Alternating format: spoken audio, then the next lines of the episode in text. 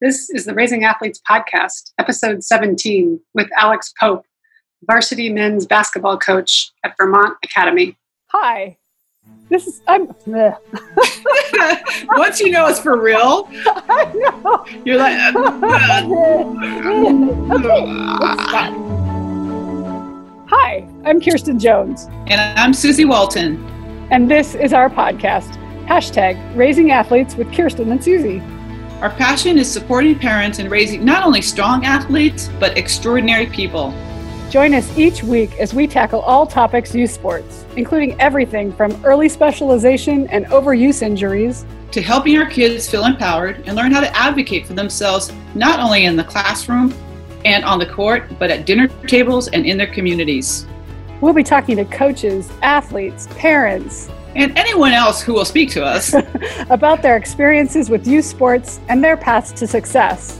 and even more importantly, their failures. Yes, we're going to get into the gritty details of what went wrong so that we can all learn from it. Teach our kids And ourselves. how to do better next time. Because, in the words of Maya Angelou, when you know better, you do better. So, welcome to Raising Athletes, because we love to win too. Let's do this.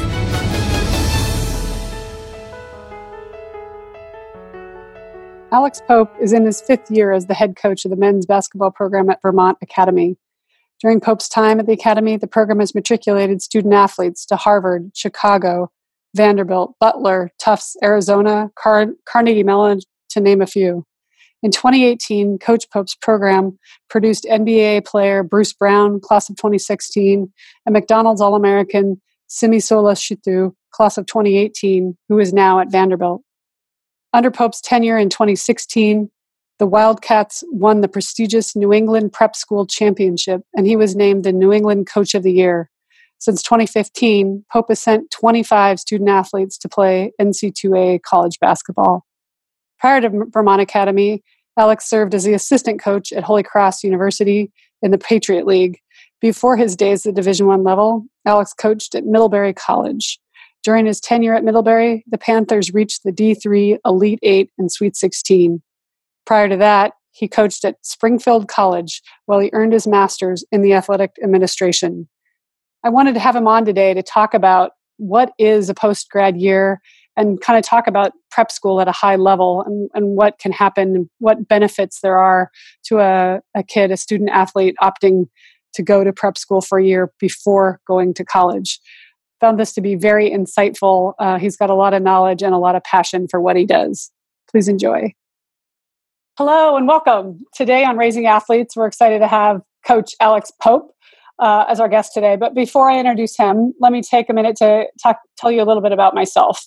I'm Kirsten Jones, a peak performance and sports parenting coach. My passion is helping others align their values with their mission and their mindset to get what they want in life. As a former Division One athlete and a 14-year Nike executive, I've always loved understanding the power of what makes peak performance possible. As a mother of three and someone who's currently in the middle of supporting my oldest son's dream to play sports in college, Susie and I have created this podcast to help others who are trying to who are trying to not only raise strong athletes, but more importantly, strong people. And today, Susie couldn't join us, so I'm flying solo, but we're so excited to have you, Coach Pope, on to talk to us about something I know a lot of our listeners know maybe a little bit about, but not much. And I myself am learning a lot about what is a post grad year. I mean, I think a lot of people know what prep schools are, that they're primarily on the East Coast. I know of a few here on the West Coast. But if we could start with talking about what's going on at private school or, yeah, prep schools on the East Coast. So um, I'll kick it over to you. All right. Well, thank you so much for having me on, Kirsten. It really means a lot to me, and um, it's nice to get exposure to a you know a, a big demographic. You know, three thousand miles away from little old Vermont. Um, so yeah, prep school basketball has kind of emerged in a big way on the grassroots basketball scene, and I think a big part of that dynamic is the postgraduate year, which is what you alluded to. Um, essentially, the, the majority of us, and there are quite a few prep boarding schools here in the New England region, the majority of us are nine through PG. So there are options. Um, now, with the post grad year, you have the one year, it's after graduation, and you come for a variety of reasons. You know, it's athletic, it's academic, and it's development for, you know, your social and character side. So, what um, kind of sports do most of these schools offer for post grad years? Or great question. So, I think ice hockey, you know, sports like crew, lacrosse, football are have certainly been kind of part of the fabric of, of independent schools for a very long time. You know, squash, uh, sports like that, Nordic. Um, but I would say basketball has always been present. And then again, you know, in the the past, I don't know, 20, 25 years, there's been a, a recent surge for our sport. And a big part of it is exposure and getting college recruitment. Um, and a lot of these schools, like Vermont Academy, have gone and hired um, coaches with a lot of experience to kind of accelerate their programs and get them kind of caught up. Right. So does that mean this is I'll ask one of the questions I get asked a lot. Does that mean my kid repeats a year of high school or what happens when he gets to a prep school for a fifth year? Uh, well, it depends on the kid. It really does. Every scenario is different. At Vermont Academy, we've we've definitely targeted the the academic student who, you know, is trying to turn into an Ivy League recruit, and they currently only have NESCAC stuff or UAA. Um, but there are scenarios where kids are trying to get academically qualified. With the new sliding scale that came out in 2016, uh, it is much more challenging for kids on the lower end to get the 2.3 GPA and the SAT score or ACT score that they need. And oftentimes the postgraduate year can kind of afford the student athlete um, a little more wiggle room and an opportunity to get the score that they need to play Division One basketball. So there are there are schools that um, can provide that. It's just at Vermont Academy we've kind of targeted a higher academic uh, student athlete. So the kids that are matriculating out of your program, they're going to some pretty big D1 schools um, and Ivy League, Patriot League. Is it mostly East Coast or are they kind of going all over or? I appreciate you asking that. Yeah, it's all over. And I'm in my office right now, kind of looking up at some of the pennants. You know, we have kids at places like Carnegie Mellon, Colby, Tufts, U Chicago, but then, you know, your division ones like Vanderbilt, Harvard, um, Louisville, Miami, Xavier. Yeah, the list goes on. We're very proud of uh, of our matriculation list, but yeah, it is a wide variety. And so, as a parent, right, we're worried about um, you know you're signing up to say, okay, my kid's not going to go right to college. What what's it? What what is the best? Like, who, who's an ideal candidate for you? Because um, I would think it would take a special kind of personality of a kid that's like, okay, you're not going to go straight to college. You're going to go do kind of in between a high school and college experience for a year? What are you looking for in an athlete? Good question. Um, well, we're definitely looking for kids who are looking for more and, and kind of looking for opportunity because Vermont Academy will definitely serve that that platform. Um, but I like to look for kids who who are humble. Um, we look we try to recruit families. You know, one of my mentors, Joe Mantegna, who's at Blair, always told me, you know, recruit families and not players because with the you know the kid coming from the parents, the apple doesn't fall too far from the tree. So that's something we're looking for. Um, kids with passion, and then ultimately, what ties it all together is you know young people who are you know okay with leaving their comfort zone because that's exactly what the prep school year or experience, if you do multiple years, that's exactly what the prep school experience provides. You know, you get out of your comfort zone, you're living away from home, and you get to grow uh, at a rapid race, rapid pace before you go off to college. So I know there is no guarantee in life about anything, but I think one of the things parents will say is, okay, great. If I commit myself or my let my kid go do this for a year, is there a guarantee that he'll get a college scholarship? Do you have kids that, you know, do you see kids doing PG years and then don't go on to play college sports or what is, what is the matriculation rate that they actually go on to play in the sport at the level that they want to? Good question. Uh, I cannot speak for for every prep school program, but we are batting a thousand with kids that have kind of been recruited to our program that have gone on to play college basketball at the next level, and we're really proud of that because you know for the whole population, only three percent are going to go on to, to NCAA basketball, and only one percent are going to go on to Division One. And obviously, you know, a big part of that is the selection process. We're not just going to take on any any student athlete, so they're pretty far along uh, before they get here. And then, you know, the word is out, the reputation is there. Colleges like to recruit our program because they know that kids are going to have a really strong foundation when they show up at you know a Vanderbilt or a William and Mary or a University of Vermont. They're going to have a, a nice foundation and kind of understand what it takes at the next level, and um, that's really served us nicely in the recruiting process. College coaches um, they kind of flock to to recruit our program. So, talking about the recruiting process, and um, you and I were discussing just a few minutes ago about the internet athlete, which is how do we use social media um, for good to help our kids get exposure? You know, not everybody gets to live in a major market. So, if my kid lives in Idaho or Kansas or wherever rural place, um, what what do you see? Like, how do you use the use social media to help your players get exposure?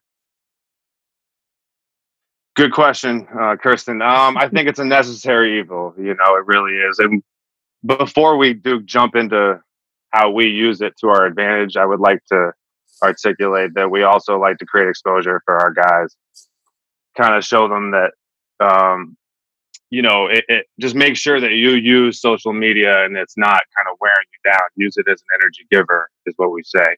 Mm-hmm. Um, but everything from highlights to you know, tweeting out offers to just creating exposure for who is evaluating our kids.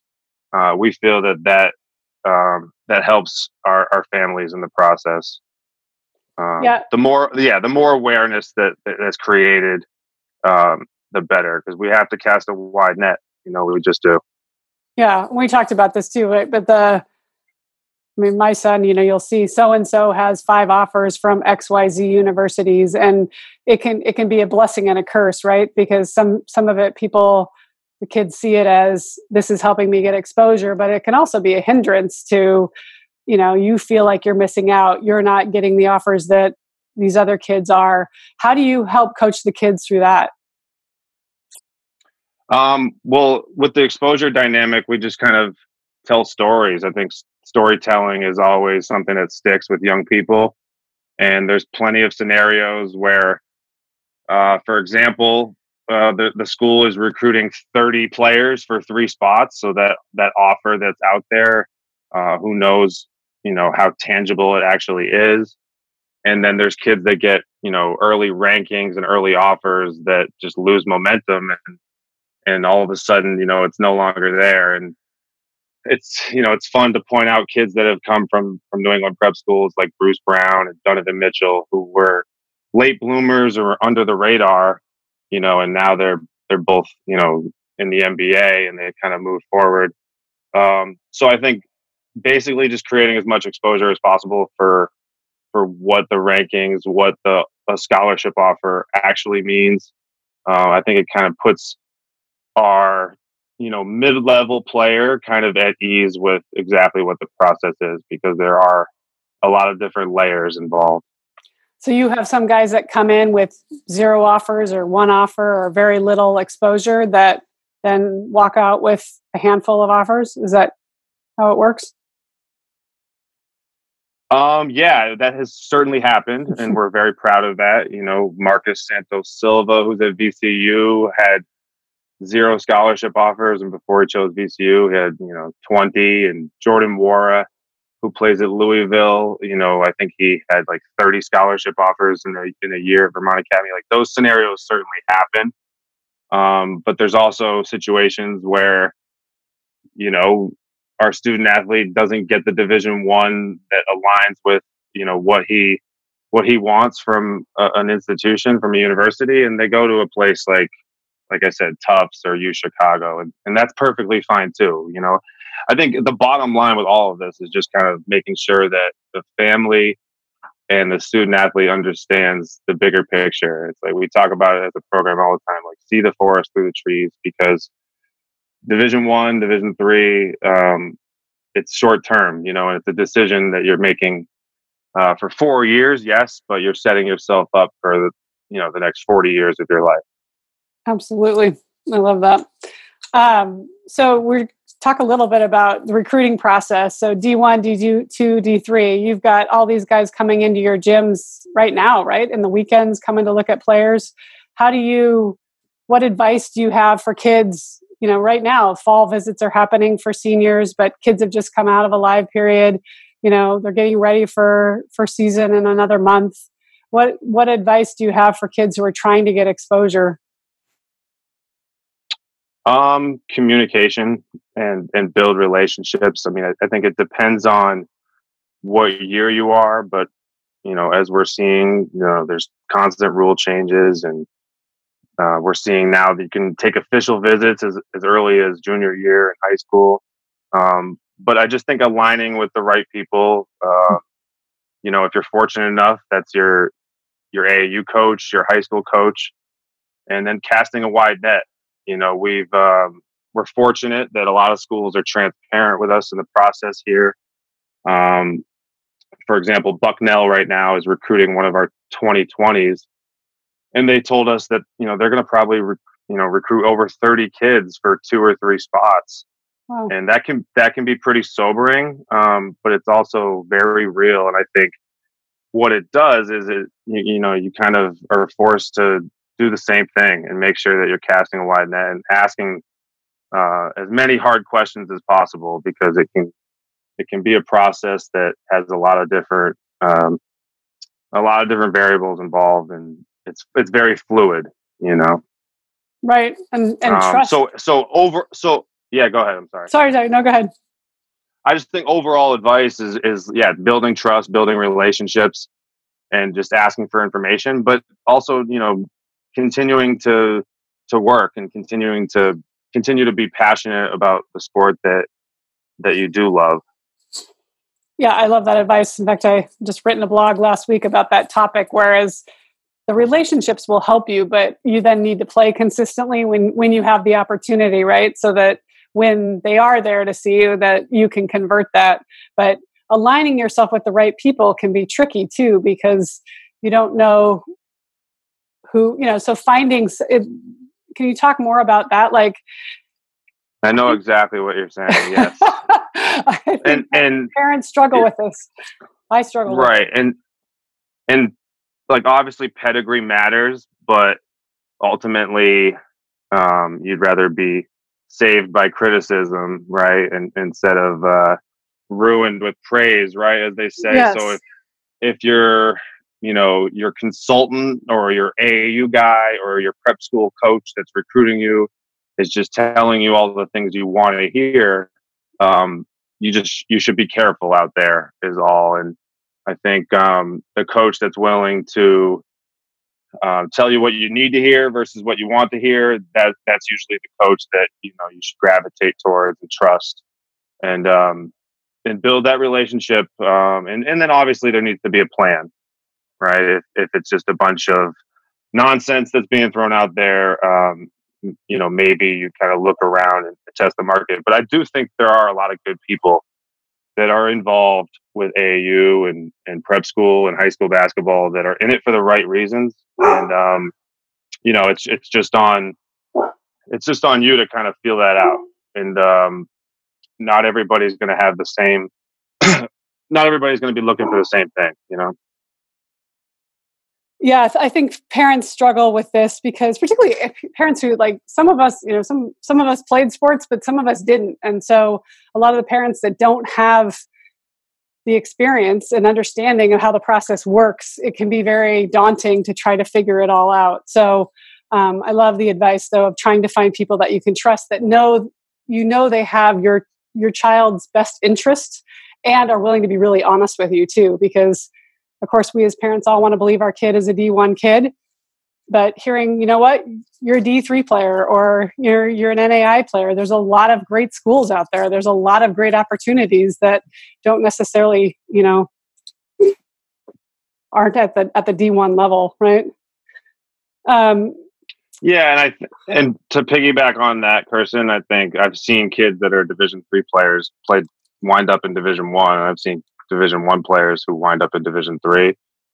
Um, so I, it's hard for me to kind of like typecast kids, but I do think that, um, you know, the eye test and and just knowing what college coaches are going to be looking for is is certainly okay to to describe. You know, like um, just the the short game of of supply and demand, right? I mean, if you're a guard, there are just more of you out there, and if you're a six eight forward, um, that's going to increase your chances, right? I mean, I've right. heard that on your on one of your podcasts before. So yeah, little things like that. But I mean, pedigree does matter, right? So if there's going to be a hundred colleges in in our gym for at our prep school at Vermont Academy this fall, there's only going to be, um, you know, half a dozen at the local high school. Like that, that is a difference.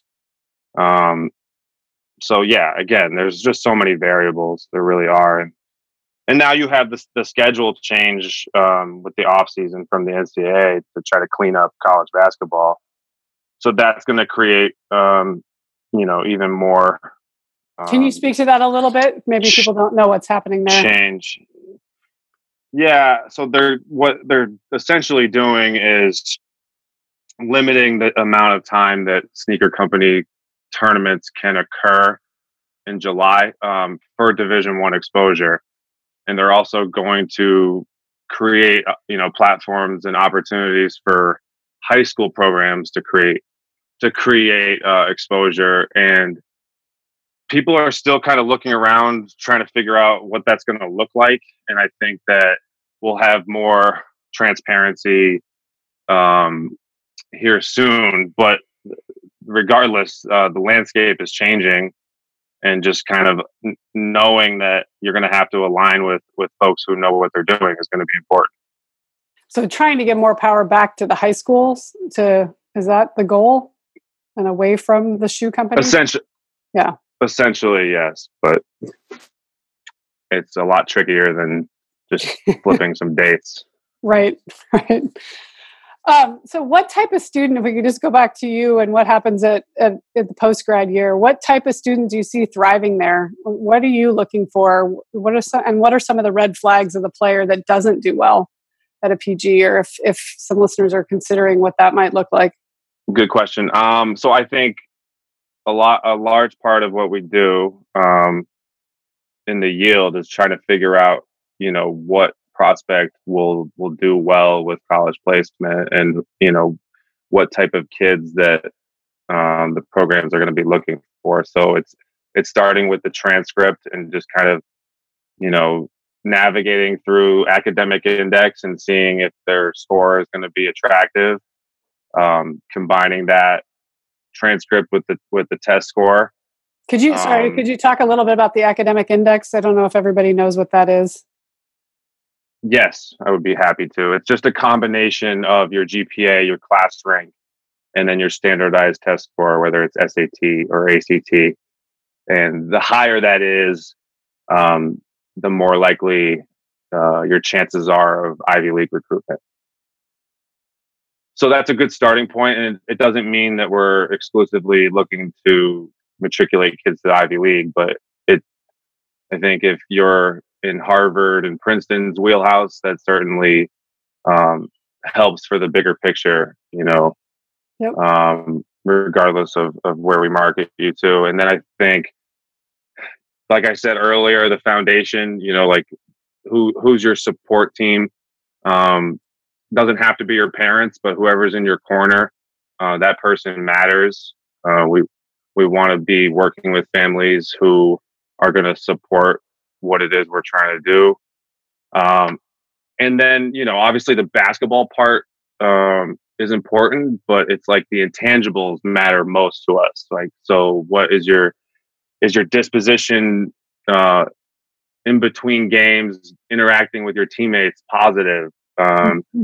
You know, how do you react to adversity when we're, you know, we're evaluating you not just for how many three point field goals you make, but um, when you when there's a bad call made, you know, how do you move on? Are you a next play mentality guy, or are you somebody that is gonna, you know, lose a little bit of focus as a result of that? You know, so little things like that um, are all part of our evaluation. We just want to make sure that we're, we're bringing kids that are gonna, you know, take advantage of of what it is we offer. And so you're a four year high school plus this PG year. So obviously you have some juniors and seniors that are going to make your varsity squad. How many P- post grads are you looking, do you bring in, look to bring in every year? Good question. I was hoping that this would come up. Um, I'm glad it did organically. And we actually have um, three sophomores on our on our roster this year who are, are all talented student athletes. Um, so I think every year varies. Uh, I'd say the sweet spot is probably three or four. And why that matters to the folks that are listening is, you know, again, it's another supply and demand deal. Um, we don't we don't want to fill up our roster with postgraduates. Um, it's just not idealistic for the community as a whole, and it kind of limits your continuity, obviously. Um, but with that being said, post grads have, have been uh, a wonderful asset to our program over the years. So we'll always welcome a couple. Um, but it's not easy to, you know, emerge as, as kind of uh, one of those candidates. So it's, um, if you're trying to get involved with a, a really uh, impressive prep school basketball program as a postgraduate, just know that there's going to be a lot of competition. And then getting there I, I, know i've having spoken to a few different prep schools now that they don't seem to have all the same focus. So is your focus that those guys that are doing pg it's all about exposure they're going to get more playing time or is it whoever the best five guys are are going to get the most playing time good question um, yeah i mean we're, we're still coaching and leading the program to win every game um, but I stick true to you know the fact that the the foundation of our program is college matriculation. So while we want to you know hang banners in our gym like we were able to uh, when we won the 2016 NEPSAC championship, um, it's you know our most important dynamic of our program is the college matriculation. So exposure certainly is is critical for all of them, you know, for all of our guys, whether you're post grad or a sophomore or junior or senior. Right. Awesome. Well, I've got one final question for you, but I just before I jump into that, is there anything else that I haven't uh, touched on that would be good for people listening to know, or you want to share? Just yeah, I think my my advice to um, to families that might be intrigued in, in prep school um, in Vermont Academy is is to try to um, similar to the college process is just be proactive. And just know that these prep school coaches and these college coaches um, they have a lot going on and it's okay to be persistent and it's okay to ask tough questions um, get ahead of the process a lot of us have similar um, timelines in terms of you know when the application is due and uh, when you can get your financial aid application in and all that good stuff. So, um, like I said, ask a lot of questions, be proactive, and and show that there's interest. Go and visit some of these schools when you can. Squeaky um, wheel gets the grease. that's it. I believe in that. Yeah, and teaching these kids, we try and, to talk talk a lot about having them be reach not the parents as much as the kids, or would you say you're happy to have the parents reach out? Um, I like I like hearing from everybody to be honest with you because it okay. kind of helps with the process. And I also think there are prep schools for every type of kid, similar to there are college basketball programs for a lot of different types of kids. Um, you know, you don't have to be uh, um, a three eight GPA with a fourteen hundred SAT to to go to New England prep school. Um, you know, I personally would would prefer that. However, you know, there are a lot of different schools um, that offer up um, opportunity. So, like I said, the New England prep schools have a lot to offer, and um, yeah, it, it would be worth investigating. Cool.